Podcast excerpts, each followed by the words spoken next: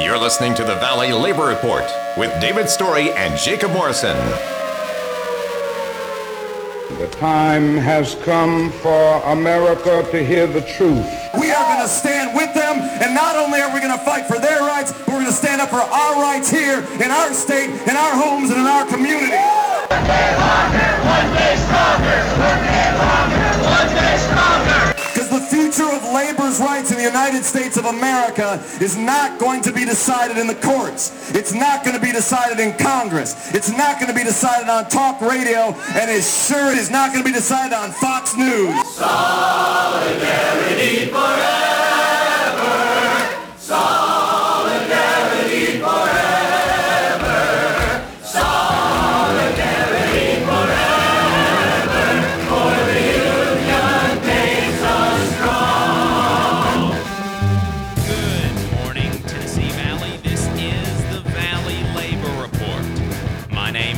Morrison in the studio by myself today, so hope y'all are okay with that. David is off at the Alabama State Council of Machinists convention, so I'm in the studio by myself today. It is Saturday, October 24th, 2020, and we are broadcasting live on the radio on WVNN in the Huntsville, Decatur, Athens listening area from Athens, Alabama. A recording of the program might play tomorrow, depending on how this goes, on Sunday, October 25th, 2020, on the great WGOL in Russellville, Alabama. Today, we're going to have an interesting show. That is because, like I said, my good brother David, he is in the, he's at the convention for the Alabama State Council of Machinists, and the internet is down here at the studio. The internet is down. I had a guest. We were gonna be talking to Jane Adams. She is with Alabama Arise and Cover Alabama. One of their principal projects is the expansion of Medicaid here in the state, and they sent out a press release the other day that was really interesting, and I wanted to talk to them about it because they were talking about the ACA lawsuit that the Trump administration is doing. Is in court right now to completely overturn the Affordable Care Act, which would mean ending protection for pre-existing conditions and not being able to be on your parents' health insurance until you're 26. And so she was going to call in, she was going to Zoom in and talk to us about what that meant. But the internet is down, so she can't Zoom in. We were going to have her call in, but the phone line is down. So the phone line is down, the internet is down, not going to be able to call the show. I'm not going to be able to have any guests. So my program for today is I'm feeling a bit discombobulated. So you'll have to bear with me. But I do appreciate y'all listening. I appreciate your patience. So thanks for tuning in, the folks that are listening on 92.5 WVNN. If you want to see what we're up to throughout the week, we are on social media. So you should follow us there and get our snide quips about the news of the day, all of that good stuff. We are on Facebook at facebook.com/Valley Labor Report. We're on Twitter at Labor Reporters. I'm on Twitter at JacobM_AL. David is on Twitter at Radical Unionist. That is spelled RADICL Unionist. If you miss part of the show and want to go back and watch it later, you can search YouTube for The Valley Labor Report and subscribe to our channel. You can go back and watch the full show there, and we also clip segments throughout the week. And we do upload the program on more than 11 different podcasting apps. So, to see if we are on your listening platform of choice, go to thevalleylaborreport.transistor.fm/subscribe. And if you appreciate our work and want to help us stay on the air, then consider throwing us a couple dollars a month on patreon.com slash the Valley Labor Report. So like I said, I'm feeling a bit discombobulated today. Y'all are going to have to bear with me. Maybe the internet will come back on. Maybe the phone lines will come back on, and y'all can call in and chat. That would be great. I would love that. But as of right now, so what I think that I'll do is I'll probably just kind of talk about what we were going to talk about with Jane here for a little bit, and that is the Trump administration is currently suing to overturn the ACA, and this is incredibly important, because lots of people, there are people not in Alabama because we didn't expand Medicaid, but there are people all over the country that rely on the expanded Medicaid. And then in Alabama, there are lots of folks that rely on, you know, the only reason that they're able to have coverage is because of the protections for pre-existing conditions, which if we overturn Medicaid, if we overturn the ACA, we're not going to have that anymore. And one of the things that is really frustrating about this, that really kind of underscores the dishonesty in the political propaganda that we're fed a lot about this, is that the Republicans are saying that they have a bill that are they're saying that they have a bill that would protect pre-existing conditions, that would allow people to be on their parents' health insurance until they're 26. And they have lambasted the senator from the great state of Alabama, Doug Jones, for voting against it. They're saying that he's voting against the protections of pre-existing conditions that the Republican senators, the Republican folks in the U.S. Senate have put forward. And he did vote against their bill, but the reason that he did that is because, one, there's already these protections, it's already law, and two, this bill is a bait and switch, folks. This is not a bill that is going to do the same things, the good things that we like about the Affordable Care Act.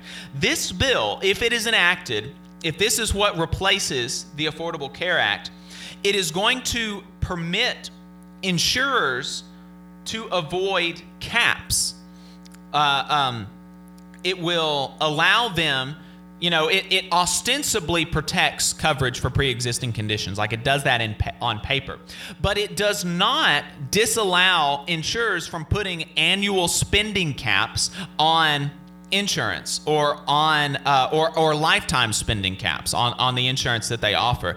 And so effectively, for people with chronic conditions that would count as a pre-existing condition, what this bill would do is it would only give them coverage for the first $100,000 of care, or for the first $50,000 of care, or whatever, and it would allow insurers to cut them off, to say, okay, you used your $100,000 for the year, you got to figure out how you're going to come up with the rest of the $1 million that the hospital charged you on your own. Not only that, this bill would circumvent coverage requirements. One of the things that the Affordable Care Act does is that it mandates coverage requirements. It sets criteria that define health insurance, right? You can't sell something and say it's a car. You can't bill something as a vehicle, as a mode of transportation, if it won't move, if it doesn't have an engine, if it doesn't, you know, you can't market a thing like you can drive it off the lot and go to work the next day, if you can't do that. One of the things that the Affordable Care Act did was it defined what health insurance is. You had to cover certain things. You had to fulfill these minimum requirements to be considered health insurance. This bill would take that off the table. You could sell whatever you want and call it health insurance. It would also allow insurers to charge women higher premiums than men. This is another thing that the Affordable Care Act and Patient Protection Act did for consumers in America. It did not allow for insurers to it did not allow them to charge women more than men for insurance. This bill, the Republican bill, would allow them to do that. And so this is a really, this is a bait and switch, folks. This is not the same thing. You are not going to get the same coverage you're not going to get the same protections that you have against these evil corporations that you do with the Affordable Care Act. And so that's why, you know, you've got folks like Senator Doug Jones that are voting against it. That's why you've got the Democrats are opposing it. It's not because they are these, you know, of course they are. You know, a lot of them are corporate ghouls who don't have souls, all that. But that's not why they're voting against the Republicans' bill that is being put up. It's because it is a sham. It's a sham. And it's going to hurt workers in Alabama. It's going to hurt workers across America. And you know, you need to be aware of that. The next time you see a Tommy Tuberville ad that says, you know, Doug Jones voted against protections for pre-existing conditions, you know, you need to be aware what he's talking about is a sham. It's BS. It's nonsense. It's not true. You know, you should never trust anything Tommy Tuberville says anyway, just as a given. Like, that should be your default state, is skepticism of Tommy Tuberville. But especially with this, because this is just an out-and-out sham. You know, don't fall for it. And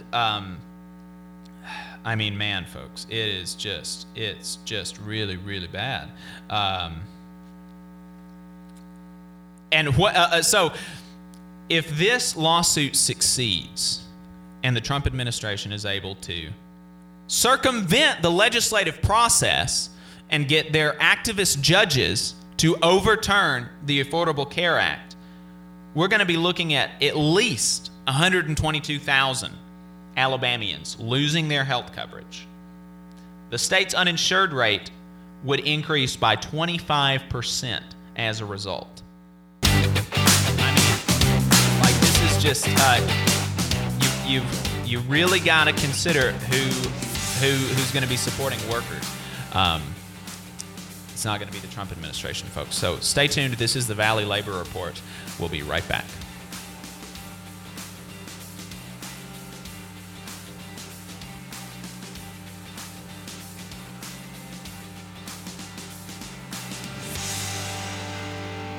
You're listening to the Valley Labor Report with David Story and Jacob Morrison. The attorneys at Maples, Tucker, and Jacobs have stood with the working people of Alabama for over 40 years, providing skilled legal representation for your workplace injury claims. When you are injured on the job, it can be a scary time, but the attorneys at Maples, Tucker, and Jacobs have the experience to guide you through the process to make sure that you and your family are properly taken care of and your rights are protected. If you need help, call the attorneys at Maple, Tucker, and Jacobs at 855-617-9333 or visit online at www.mtandj.com. No representation is made that the quality of legal services is greater than the quality of legal services provided by other law firms. All workers deserve fair wages, affordable health care, and a retirement plan that enables them to retire with dignity. All workers deserve to have a say about the terms and conditions of their employment, not just the bosses. With the Machinist Union's over 600,000 members having our back, Local Lodge 44 in Decatur, Alabama has been serving workers' interests for over 20 years. Our members have the best health insurance in the area with zero deductible plans. We set the bar for pay in the area with over $40 an hour rates, consistently averaging the highest non-college degree jobs in North Alabama with some of the best retirement plans in the industry. We can do the same for you. Together, we remain united, raising our voices to ensure justice on the job and service in the community. The Machinist Union is a true Southern union founded in Atlanta in 1888.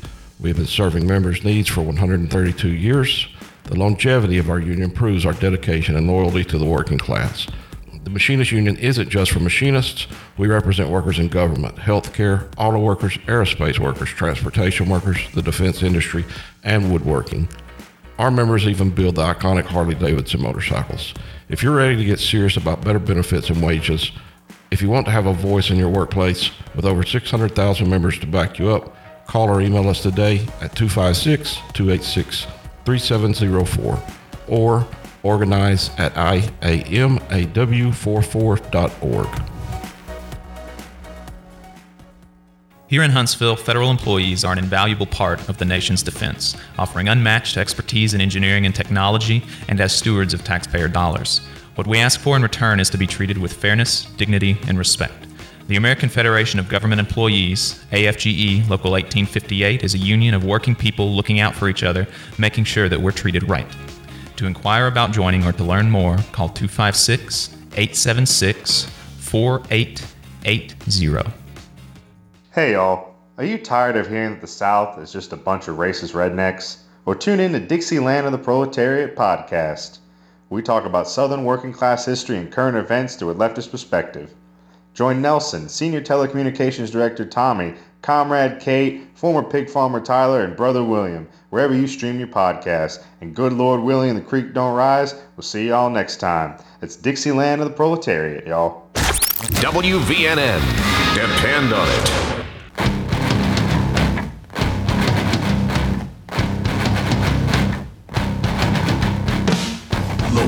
Stuck bleeding pig, lonely ditch I choose to dig. Ah, inside, and it burns in the face of the one whose mother cried. Oh, yeah, she did that. Now listen, lonely tumor inside my head, won't be long till I am dead.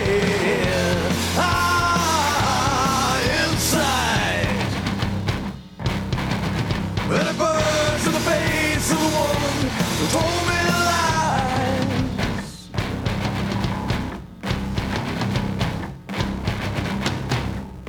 Disappointments are mounting each day. Strong opinions with nothing to say. Sharpened blades I will raise through the void till my mind gives away. Do not need to destroy.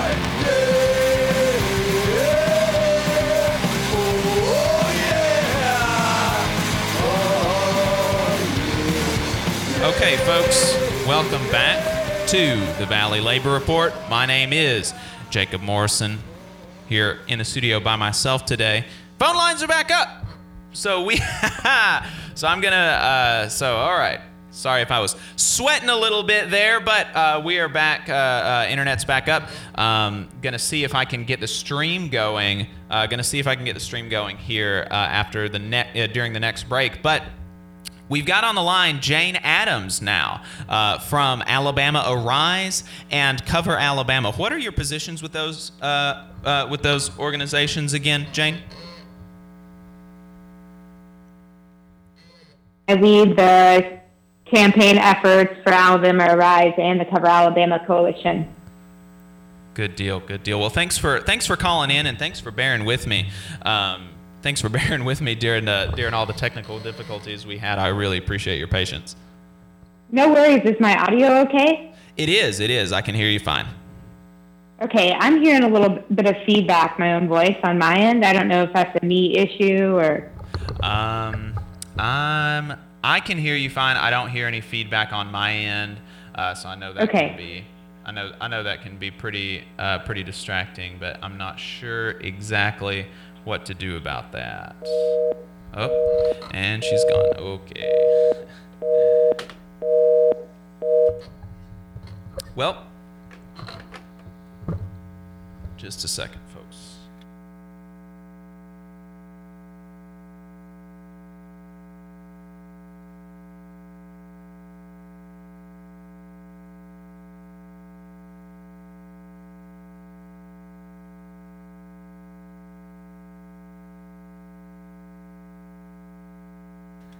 Okay, Jane, let's try that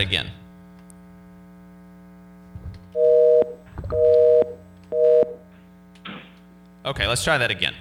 Can you hear me? Okay. Can you hear me? Okay, I can. Very good. All right. So now tell folks what you do with Alabama Arise and Cover Alabama again. I'm the campaign director. So my entire job is to organize coalitions, specifically healthcare, folks, organizations, businesses, workers around the issue of healthcare. Gotcha. So y'all sent out a press release the other day about the Trump administration's lawsuit to overturn the ACA to, it's worth pointing out, to circumvent the legislative process and get their activist judges to write the laws for them. Can you tell us a little bit about that? Yeah. So there are 20 states that have sued. They're in the process of a lawsuit, and it's gone all the way up to the Supreme Court. It's being led by Texas, but unfortunately the state of Alabama also signed on to this lawsuit. The name of the case is Texas v. California, and the Supreme Court is hearing it on November 10th. Essentially what it is the Texas and the 20 other states are arguing that the entirety of the Affordable Care Act, or ACA, or some of your listeners might know it as Obamacare, should be completely overturned and is illegal because the Republicans in Congress got rid of the individual mandate portion of the Affordable Care Act. And so what they're arguing is essentially if you get rid of one piece of it, that it is what they call unseverable, quote unquote, unseverable, which means that if you get one piece of it, that one piece is kind of the key to the rest of the legislation, and so all of it should be illegal, which is kind of to be completely honest, I mean, that is quite possibly the worst way you could argue the ACA is illegal. Yeah. So that's good news for people who support the ACA, because they don't really have a whole lot of legal standing. Yeah, and it's the thing that that they want to say, the if I remember this right, the justification is that it's not severable, and the thing that is not severable, they're saying that the mandate is unconstitutional, right? The mandate to have insurance. They're saying, well, yeah, so. The Republicans in the Tax Cut and Jobs Act, which was President Trump's really unjust tax bill that they passed in 2017, that bill got rid of the individual mandate, which was essentially this fee that you had to pay, or what we call, what the Supreme Court deemed as a tax that you would have to pay if you weren't insured, because the Affordable Care Act mandated that everyone have health insurance or purchase health insurance. And if you didn't have that, then you had to pay this tax, and that was based on your income. Well, they struck down that tax in the Tax Cut and Jobs Act, and now these Republican states are saying, well, that tax was everything. It was, it was key to the Affordable Care Act, and so because we got rid of that tax, the rest of it has to go too. Which is just kind of a wild argument, to be honest, because the Affordable Care Act, whether you like it or not, thought it went far enough or not, it is like its tendrils are in the entirety of our healthcare system and really our entirety of our tax system. It does so much more than just that one thing. So right. Yeah, it's such. I mean, it really is such a flimsy argument, and it's funny because these are supposed to be the people that have like so much respect for the Constitution, so much yeah. I just want to call balls and strikes. I just want to follow the law. I don't, It's and the fact that this is the argument that they're making is so silly, and the fact that especially if Amy Coney Barrett is confirmed, that it will probably succeed in the Supreme Court. We've really got to rid ourselves of the myth that that the court is apolitical. So we talked a little bit about the justification. On the other side, let's talk about what the effects are going to be, if you've got time to stay with me for another segment. Sure, yeah, I've got time. Okay. All right, so we're going to be talking some more with Jane Adams from Alabama Arise and Cover Alabama. On the other side, stay tuned.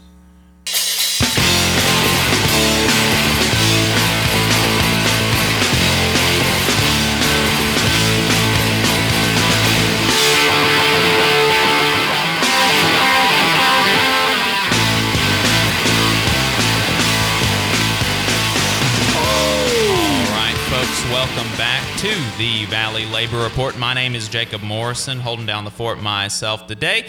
David is down at the Alabama State Council of Machinists annual convention. On the line, I have Jane Adams from Alabama Arise and Cover Alabama.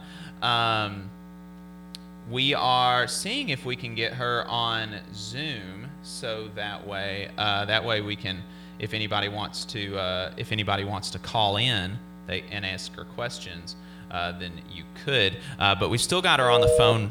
Oopsie daisy.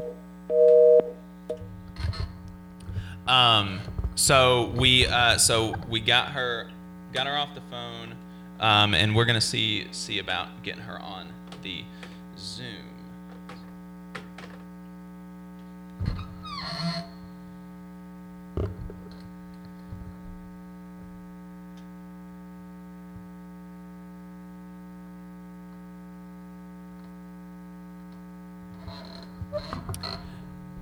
Let's see.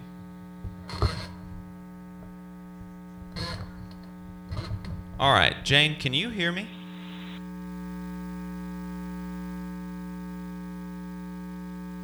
Jane, can you hear me? You're muted on the Zoom call.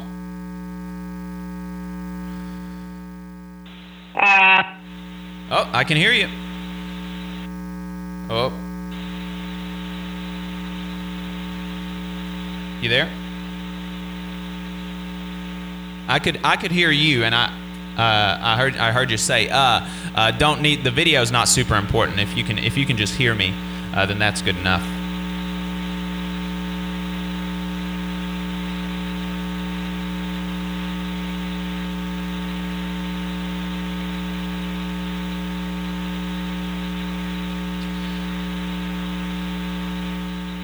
Are you there? I can hear the difference when you mute and you unmute. So I'm not sure if you can hear me or not.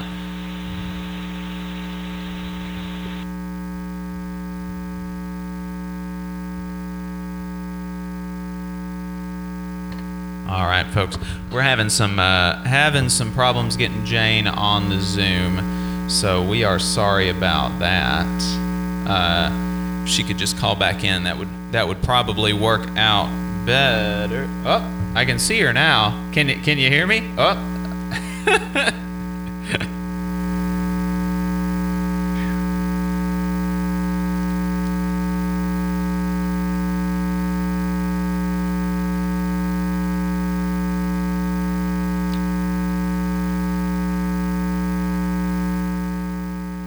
I can see you.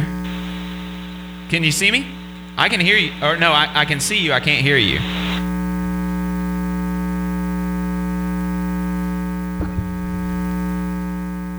Okay, Jane just connected to audio. Can you hear me?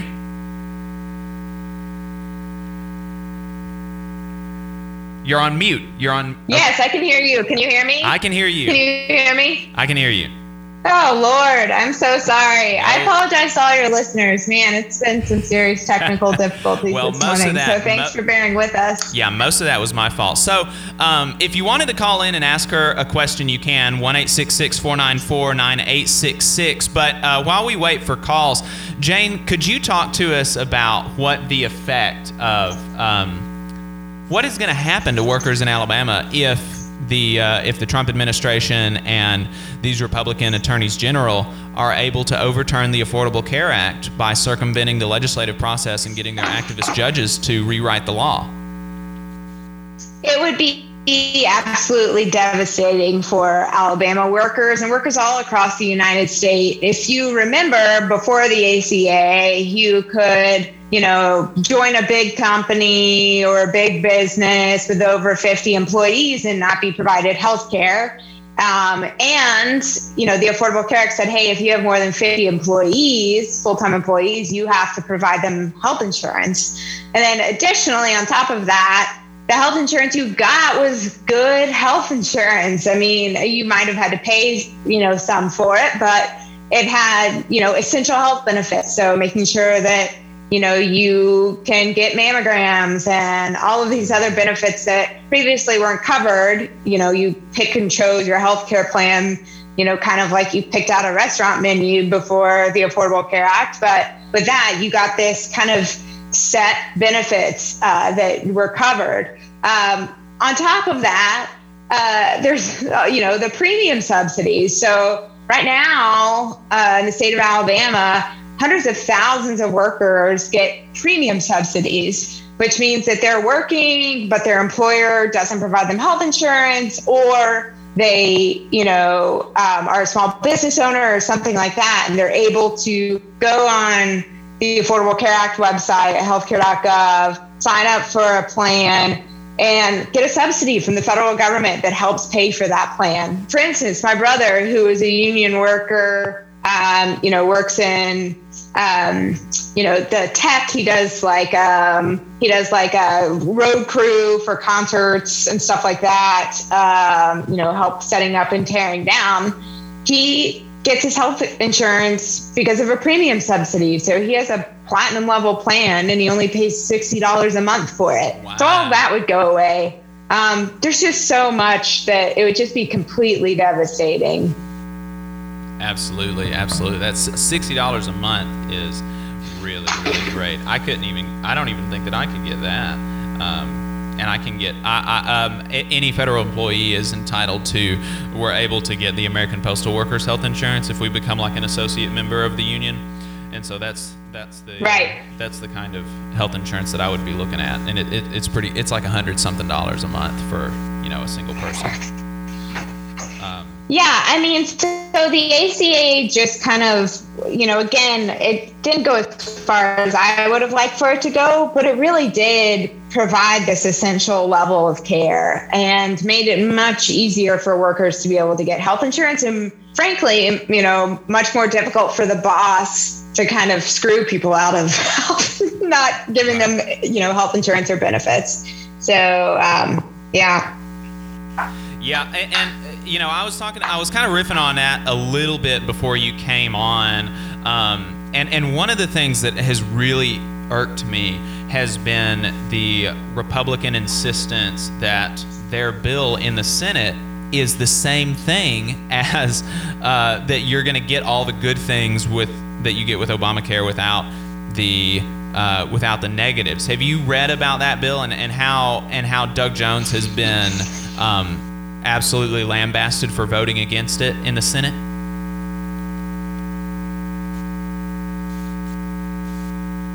Jane? Yeah. Yeah, I can hear you. Yeah, go ahead. Yeah, it's wild that he's been lambasted for voting against it. It would have been absolutely devastating. Look, the tax bill, the Republican tax bill was a give out to corporations.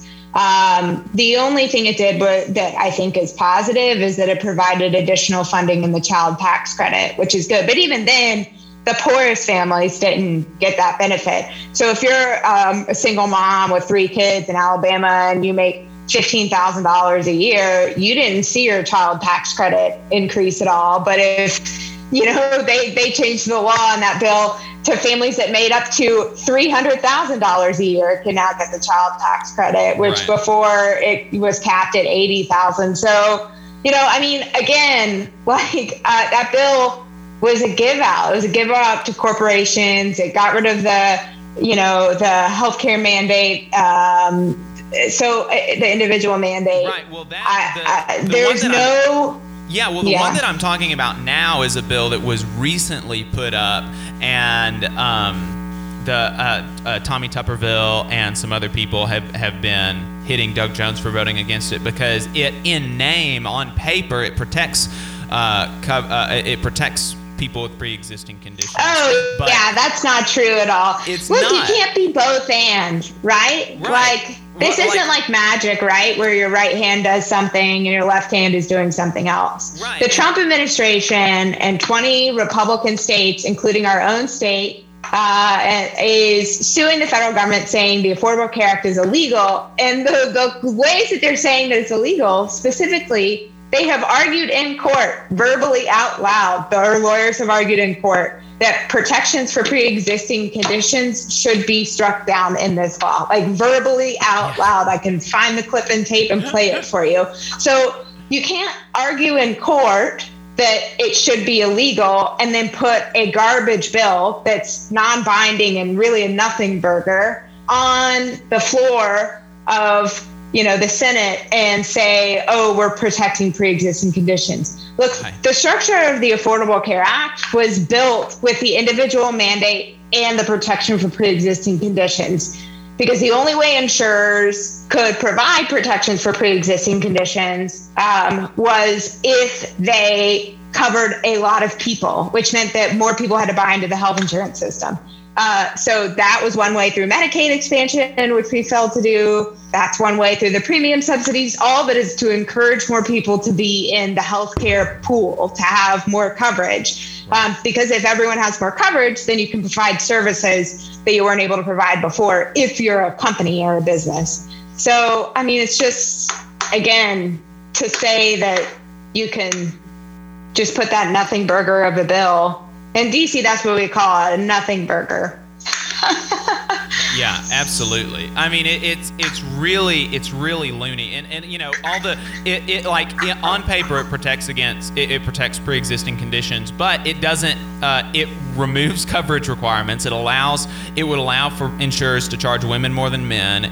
It allows for spending caps again. I mean, it takes away all of the things that you need to, in effect, genuinely protect. Doug Jones, look, Doug Jones and anybody who cares about people, we're average people, should not vote in favor of a bill that would bring back an annual cap on health, you know, how much healthcare coverage you get to $16,000. Like, look, I had a baby in January and it cost more than $16,000 because she was premature. And right. The NICU, like, that would have been it. That would have been my lifetime cap for my family if that bill would have passed. So anybody with like a decent mind should.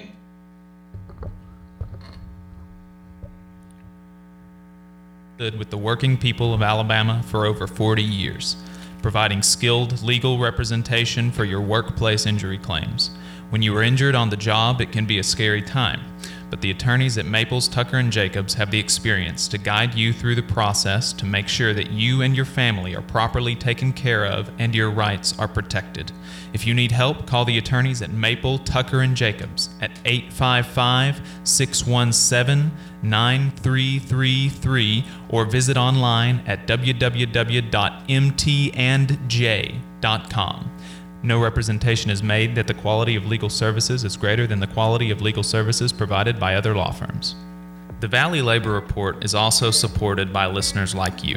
If you value the work that we are doing, injecting a different perspective into talk radio, and you have the means, consider signing up for a monthly donation on patreon.com/The Valley Labor Report. Again, that's patreon.com/The Valley Labor Report. to support our work and keep us on the air. If you're looking for contractors with lower than average EMR and TRIR, if you need to supplement a workforce at any level for any amount of time, if you need iron workers that come trained and certified at no extra cost, or if you need workers from superintendent down to general laborer and you're looking to start work on a project, or you're unhappy with your current contractor situation, you need to call my friend Jeb Miles with the Iron Workers Local 477.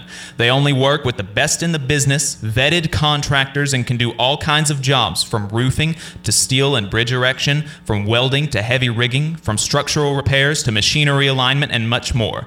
They supply manpower on 4 of the 5 largest projects in North Alabama, so you know they're legit.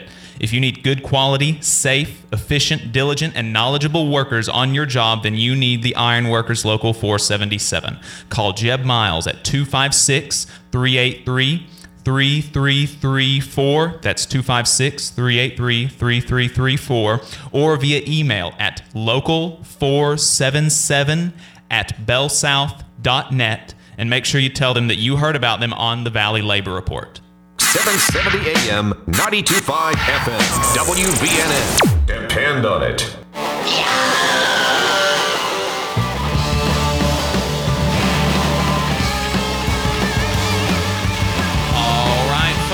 Welcome back to the Valley Labor Report. My name is Jacob Morrison. We have on the line with us Jane Adams from Alabama Arise and Cover Alabama. We hit the break before, so if I'll let you finish your thoughts there. Sorry about that, Jane.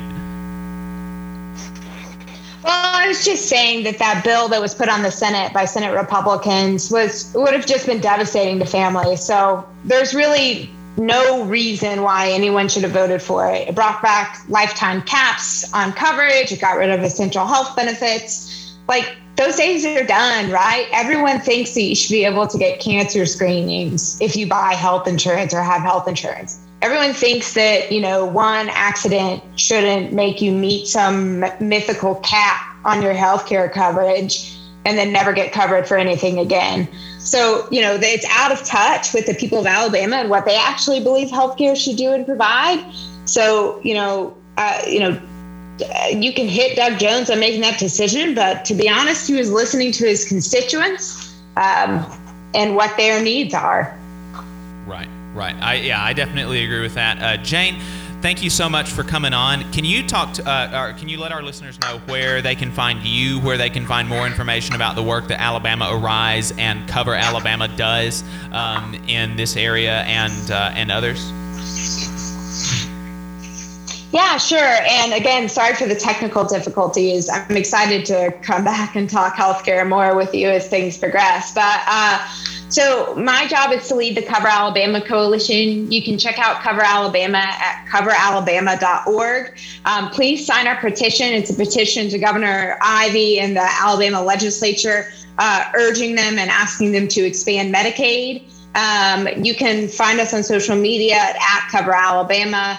Please go like our pages, but mostly go and sign that petition. We're trying to get, tens of thousands of Alabamians to sign it before the next legislative session, so we can, print it out and leave it at KIV's door. We're working on trying to get Medicaid expanded, and we think we're closer than ever. We're bringing together a coalition of folks, labor unions, businesses, faith leaders, community organizations, and groups like the Medical Association of the State of Alabama and others around the issue of protecting and expanding Medicaid in the state. So check us out. All right. Thanks so much, Jane. All right, folks. Again, that was Jane Adams with Cover Alabama and Alabama Arise, talking with us about healthcare and what is going to happen if Republicans are successful in overturning the Affordable Care Act. It's really dangerous stuff. So this is a story that David sent me earlier in the week that really, really resonated with me because of some reading that I've been doing and some of the rhetoric that I've seen around undocumented immigrants and their effects on the wages of Native workers and the ability of Native workers to find work. And what this story is that the USDA has decided to cancel a semi-annual survey that is used to calculate pay for farm workers, for agricultural guest workers, and legal agricultural guest workers. These are not American citizens, but these are legal immigrants that come here to do work. As they have documentation here. And the USDA has decided to cancel a semi-annual survey that is used to calculate their pay. It's used by contractors, it's used by the Labor Department to set minimum wages, et cetera, et cetera. And this decision has been challenged by the United Farm Workers Union. And the reason that it's been challenged is that this is going to severely cut pay for these legal agricultural guest workers. And when I say really hit pay, like when I say it's going to really decrease their wages, what do I mean? I mean that in Georgia, guest workers, agricultural guest workers, are looking at their wages going from $14.77 an hour to $7.25 an hour. It could go all the way down to the minimum wage without this survey being done. In Michigan, wages could fall to $9.65 an hour from $14.40. And so what this what this does for me, what this illustrates to me, is that the argument that Donald Trump, that his propagandists in the media have, the argument that they make about undocumented immigrants, and oh, we don't like undocumented immigrants because they hurt wages, they hurt the ability of native workers to find jobs, blah blah blah blah blah. They don't care about that because this is the Trump USDA that is doing this. This is the Trump administration, and they also say that they don't care. They don't care about immigration. They just don't like undocumented immigration. They just don't like illegal immigration. Okay? That's a bunch of nonsense because this is the Trump administration, the hard right, anti-immigrant Trump administration that is cutting wages for immigrant workers in 2020. Why would they do that if they were actually concerned with low-wage undocumented immigrants hurting native workers' wages? If they were concerned about that, they would also be concerned with legal immigrants, with documented immigrants' low wages hurting native workers. But here we have the Trump administration barreling forward on a plan that is going to cut pay in half for legal immigrant workers here in Georgia, in Michigan, and in other places where agricultural guest work is common. I mean, it is absurd. When you, every time you hear Donald Trump or a conservative propagandist in the media trying to sell you a bill of goods about how undocumented immigrants are your enemies, about how undocumented immigrants are the reasons that your wages are low or the reason that you can't find a job, show them this. Show them this, because here we've got conservative Trump administration officials purposely cutting wages of agricultural guest workers in America. And who is it that is standing up for their wages? And this isn't just going to affect these immigrants' wages. This will affect the broader economy of native workers who are going to be doing this agricultural work. Okay? So, and who is it that is standing up for these workers' wages? Is it the Trump administration? No, they're the ones that are trying to cut it. Is it Democrats? No. No, it's not Democrats. It's the unions. It's the United Farm Workers. It's the lawyers for the United Farm Workers Union. That's who is standing up for these workers' wages. And that's what we talk about every week. And that's why it is important to have your own independent advocates. It's important to be able to be your own advocate. You can't count on politicians, Democrats or Republicans, to protect you. You can't count on them to raise your wages for you. You have to do it yourself. And that's what these workers are doing. The United Farm Workers are fighting for their members. They're fighting for each other. They're fighting for each other so that they can they're gonna be able to, so that they can feed their families. And it's not the Trump administration that's fighting for them. It's not the Trump administration that is fighting for the native workers that they're going to be competing with. It's the United Farm Workers. It's the union. And that's why, you know, I was asked why does the labor movement support undocumented immigrants in their insofar as believing that they should be able to organize. That's why. Because if these or any immigrants to be able to organize. Because division of the working class only helps the boss. Okay, if these agricultural farm workers, if these guest workers allowed themselves to be divided along documented and undocumented lines, along immigrant and native-born lines, they would not as effectively be able to fight the boss and to fight the Trump administration in their attempt to cut their wages. But because they're together, because they are standing together in solidarity they've got a fighting chance here. Are they going to win? Maybe not. Not necessarily. You know, we can't tell the future. But we know that they've got a lot better chance fighting together than they would going in it alone. And that's the beauty of unions. That's the beauty of organizing, of collective action, of being able to take matters into your own hands, not having to rely on politicians. Because that's not going to get you anywhere. But if you can fight for yourself, if you can fight for your brothers and sisters on the job, that's going to be a lot more effective. That is, it's going to be a lot more effective because you don't have to rely on anybody else. So, you know, join a union. Join a union, folks. We're coming up on a break here, so make sure you stay tuned. We've got another half hour. If you want to give me a call, 1-866-494-9866 is the number. So stay tuned. This is the Valley Labor Report.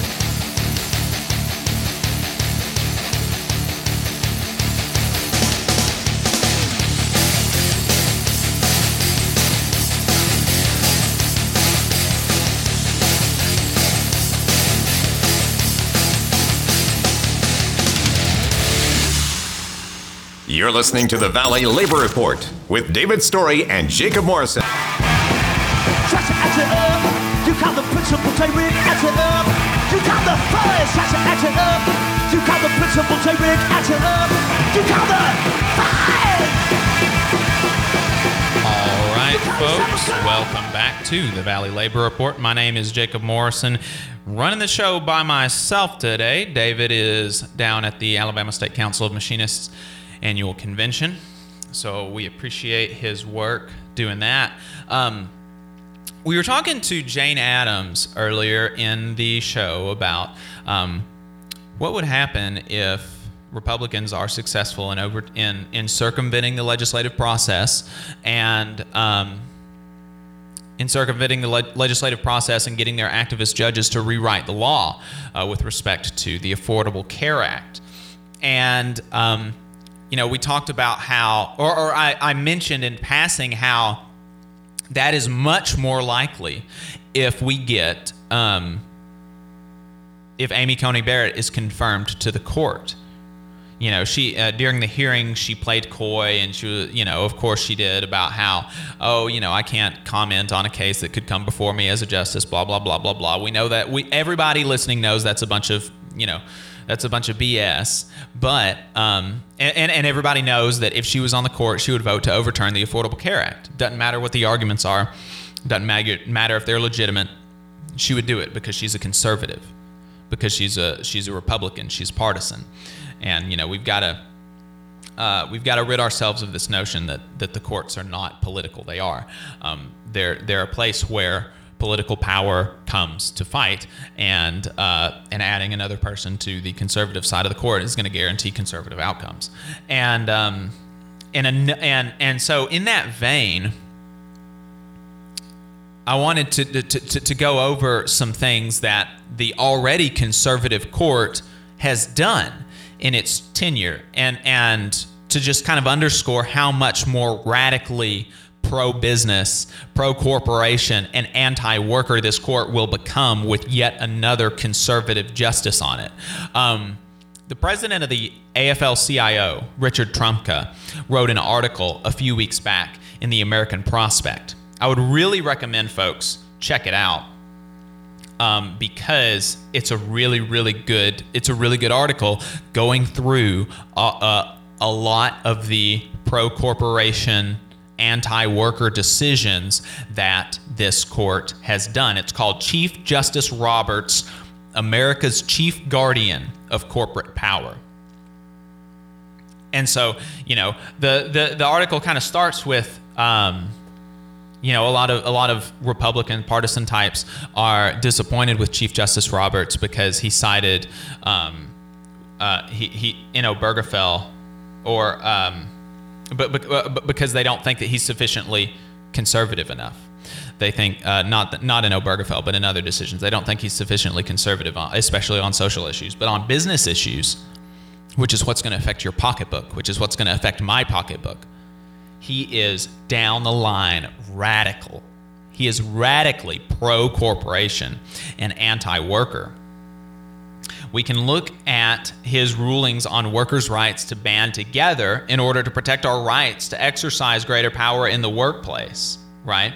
One of these decisions, he expanded the meaning of the Federal Arbitration Act, and which sealed off the courthouse door to arbitration. Like it made it harder for workers to band together against their employers if there was some issue in the workplace. And there was another case in AT&T Mobility LLC versus Concepcion, which does the same thing for consumers. It makes it more difficult for them to band together in class action lawsuits to fight against like faulty advertising and stuff like that. And I mean, it's just down the line. It's all kinds of stuff like that. And he knows that that is to the benefit of the corporations. It is to their benefit if people can't band together in class action lawsuits and take their claims to court.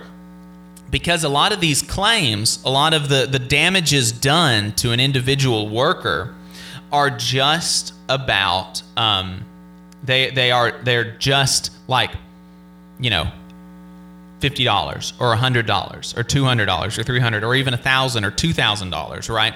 These are amounts, even just the $20. That can mean a tank of gas. That can mean somebody eats that night, you know? For poor people, that's a lot of money, especially once you start getting up to $1,000 or $2,000 or $3,000 or $4,000 or $5,000. This is real money for working people. But that is not enough money to take a corporate behemoth to court over. You're not going to be able to afford a lawyer as a working person, as somebody who is not rich. You're not going to be able to take a corporate behemoth to court over a $5,000 wrong that was done to you. And so the ability for workers and consumers to come together in class action lawsuits, which is where lots of people who have smaller claims, you get 100 people, you get 1,000 people that were all done wrong by a corporation who their individual amounts is like, you know, they took up basically what it amounted to, them taking $100 from me or them taking $20 from me, right? I can't go to court by myself for that. But if I go, if I can band together with my brothers and sisters, we can all afford a lawyer and we can take them to court together, and we can do, it's called a class action lawsuit.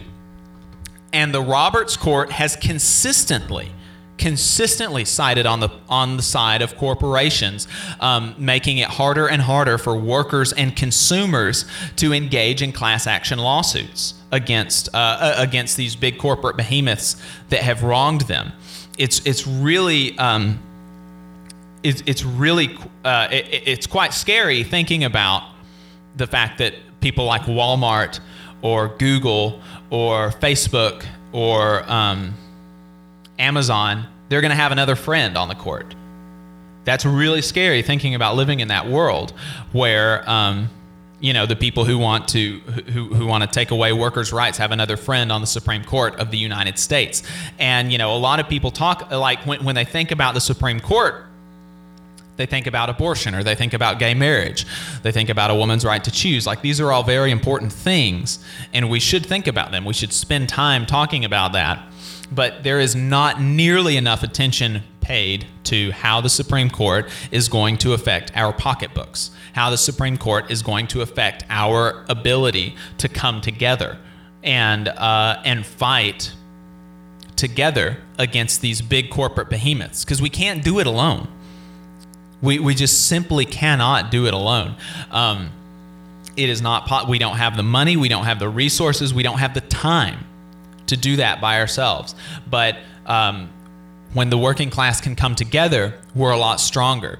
And that's why, you know, that's why the Roberts Court is so anti-class action lawsuits. It's why it's so anti-workers coming together, because if we can't come together, you know, we don't have power anymore. And that's, you know, that's the whole thing. So another story that I wanted to talk about is, I saw this in the Alabama Political Reporter, which is really quite stunning, and it kind of ties into a story that we talked about a couple weeks back about nursing homes and deaths, and let's see, and having unions in the nursing home, and and if you know, you'll remember a few weeks back we talked about the fact that union nursing homes had a 30% lower death rate than nursing homes without unions. And you know, of course, the reason for that is because, again, when workers come together, they have more power.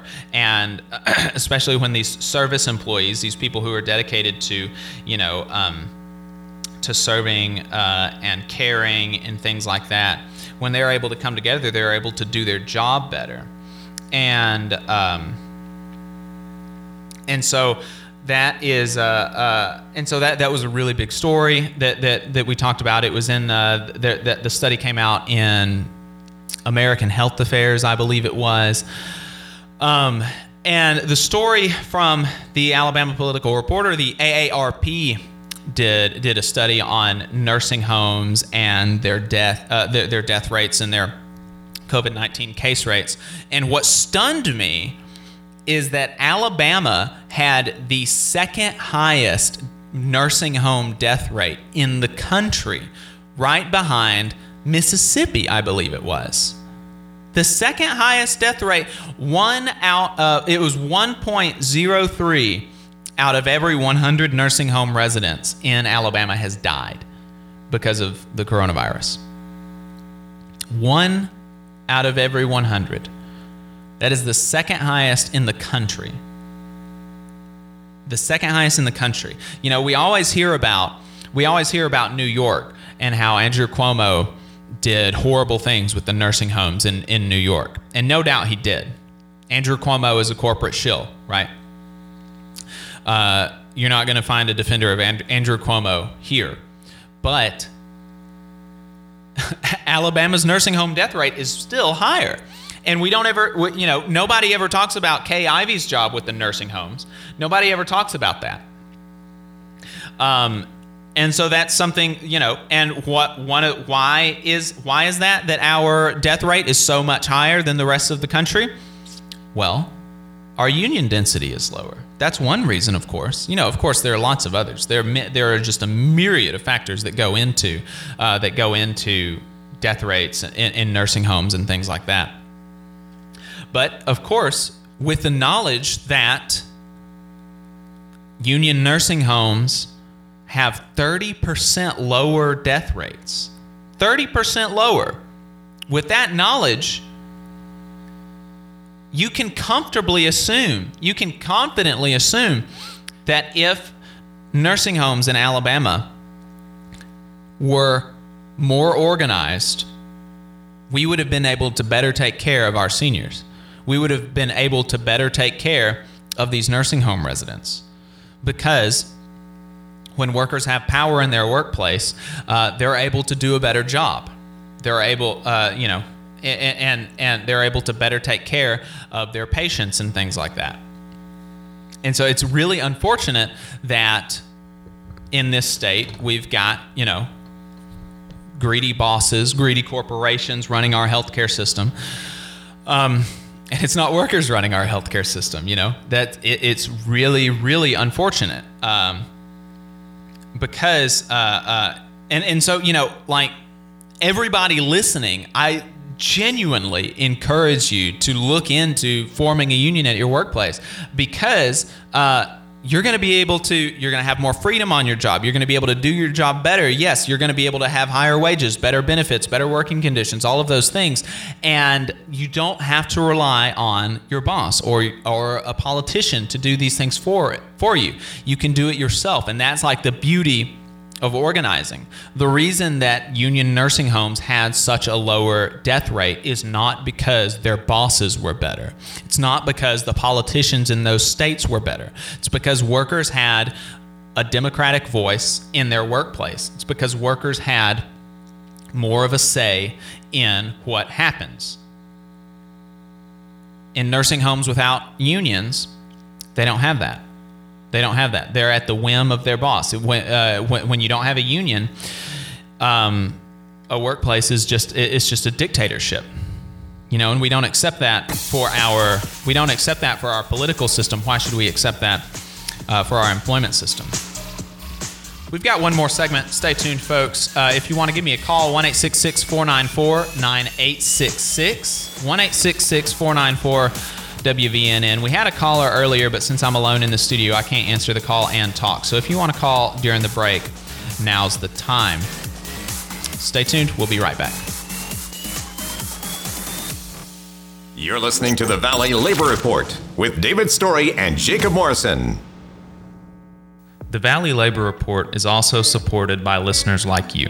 If you value the work that we are doing, injecting a different perspective into talk radio, and you have the means, consider signing up for a monthly donation on patreon.com/The Valley Labor Report. Again, that's patreon.com/The Valley Labor Report to support our work and keep us on the air. People across Alabama are hurting.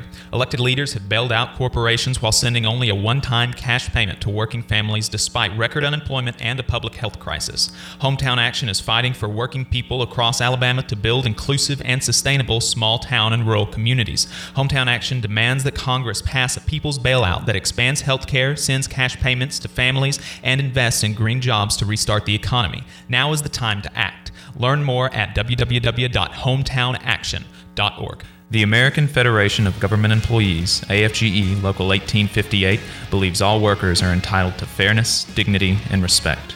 AFGE also knows that the best way to guarantee proper treatment is for workers to stand together, united, looking out for each other. In AFGE, we fight for workers every day to ensure a workplace that is safe and free from harassment. If you're a federal employee and want to be a part of this union, to protect yourself and your fellow workers, call 256 876-4880. The attorneys at Maples, Tucker, and Jacobs have stood with the working people of Alabama for over 40 years, providing skilled legal representation for your workplace injury claims. When you are injured on the job, it can be a scary time, but the attorneys at Maples, Tucker, and Jacobs have the experience to guide you through the process to make sure that you and your family are properly taken care of and your rights are protected. If you need help, call the attorneys at Maples, Tucker, and Jacobs at 855-617-9333 or visit online at www.mtandj.com. No representation is made that the quality of legal services is greater than the quality of legal services provided by other law firms. WVNN. A long-haired preacher's come out every night. I try to tell you what's wrong and what's right. But when asked about something to eat, they will answer in voices so sweet. You will eat, you will eat by and by. All right, folks, welcome back to the Valley Labor Report. My name is Jacob Morrison here in the studio by myself today. David is down at the convention for the Alabama State Council of Machinists, so we appreciate his work for the working people, machinists of Alabama. The Machinist Union in Alabama has 15,000 members. That is wild. And David does a lot of work throughout the year representing all those 15,000 members. So we appreciate his work. Wishing him safe travels today. In this last segment, I guess we're gonna go through kind of lightning round through some Huntsville news. This has been several weeks ago now. But John Meredith won the runoff in his city council race. For Huntsville City Council District 5, John Meredith won. So I am really excited to see what he does in that position. Y'all will remember that he's been on the show twice now. He's our only repeat guest. He made a lot of pro-worker, pro-labor commitments in the studio with us, so we're going to make sure that we hold his feet to the fire on those things. You will be able to see him at our rally on November 7th. It's going to be in the Steamfitters Union, the Steamfitters Union Hall's parking lot. So make sure that you come out.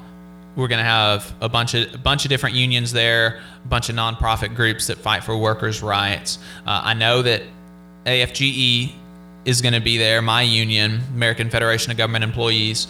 And if you're a federal employee, make sure that you come out and talk to me. You know, we've got some folks, and I'm probably going to try to get him on next weekend.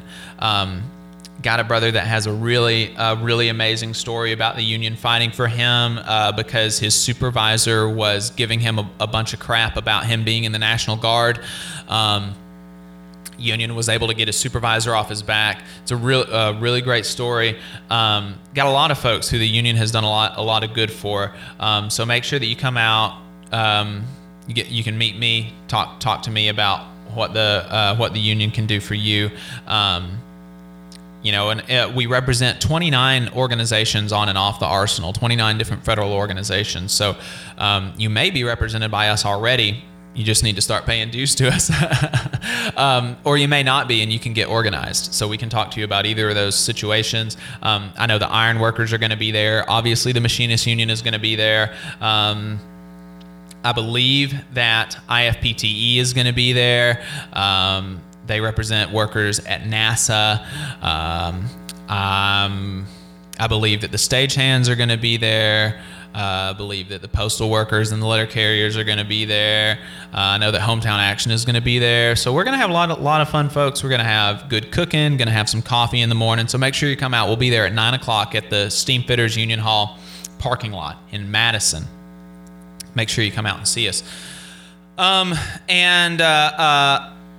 Another bit of Huntsville news is that the Confederate monument came down this week. That is really exciting. The Confederate monument by the courthouse came down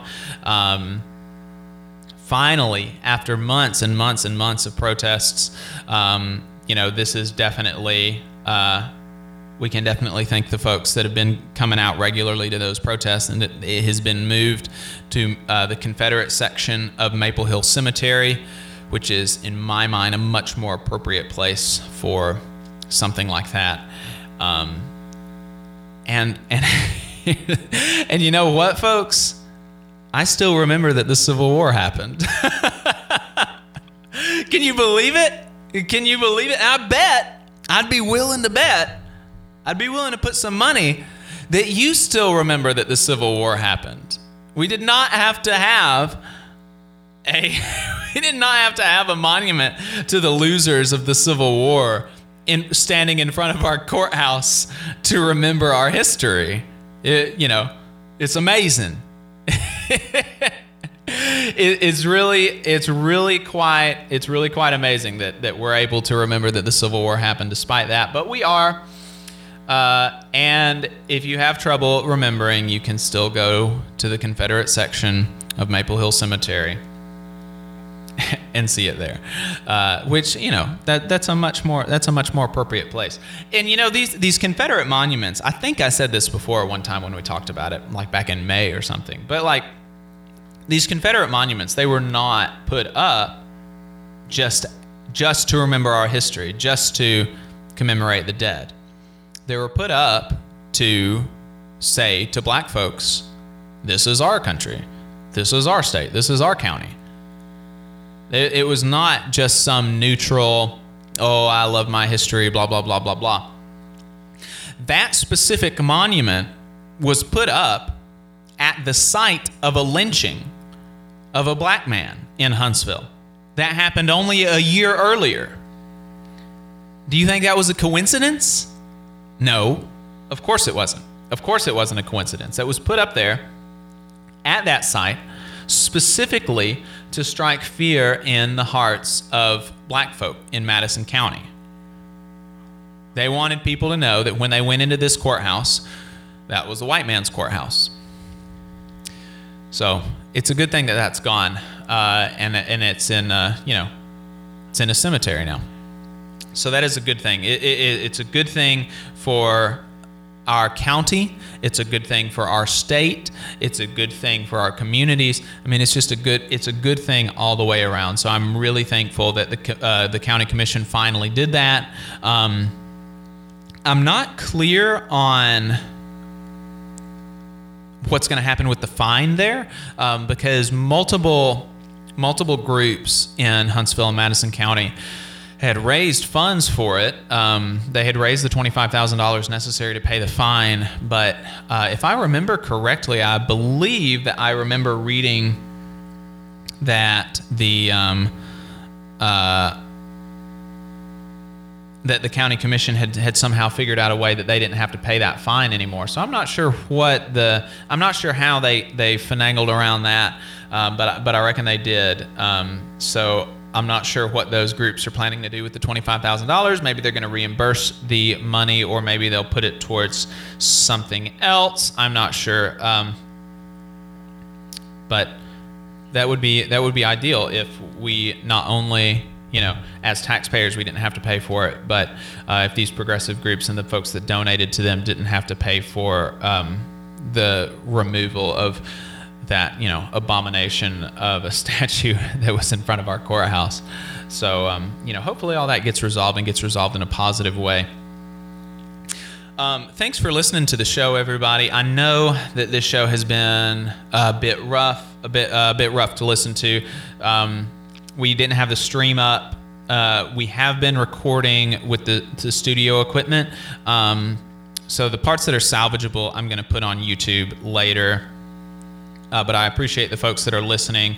And if you're not following us on social media, make sure that you are. We're on Facebook at facebook.com/Valley Labor Report. We're on Twitter at Labor Reporters. I'm on Twitter at JacobM_AL. David is on Twitter at Radical Unionist. That's spelled RADICL Unionist.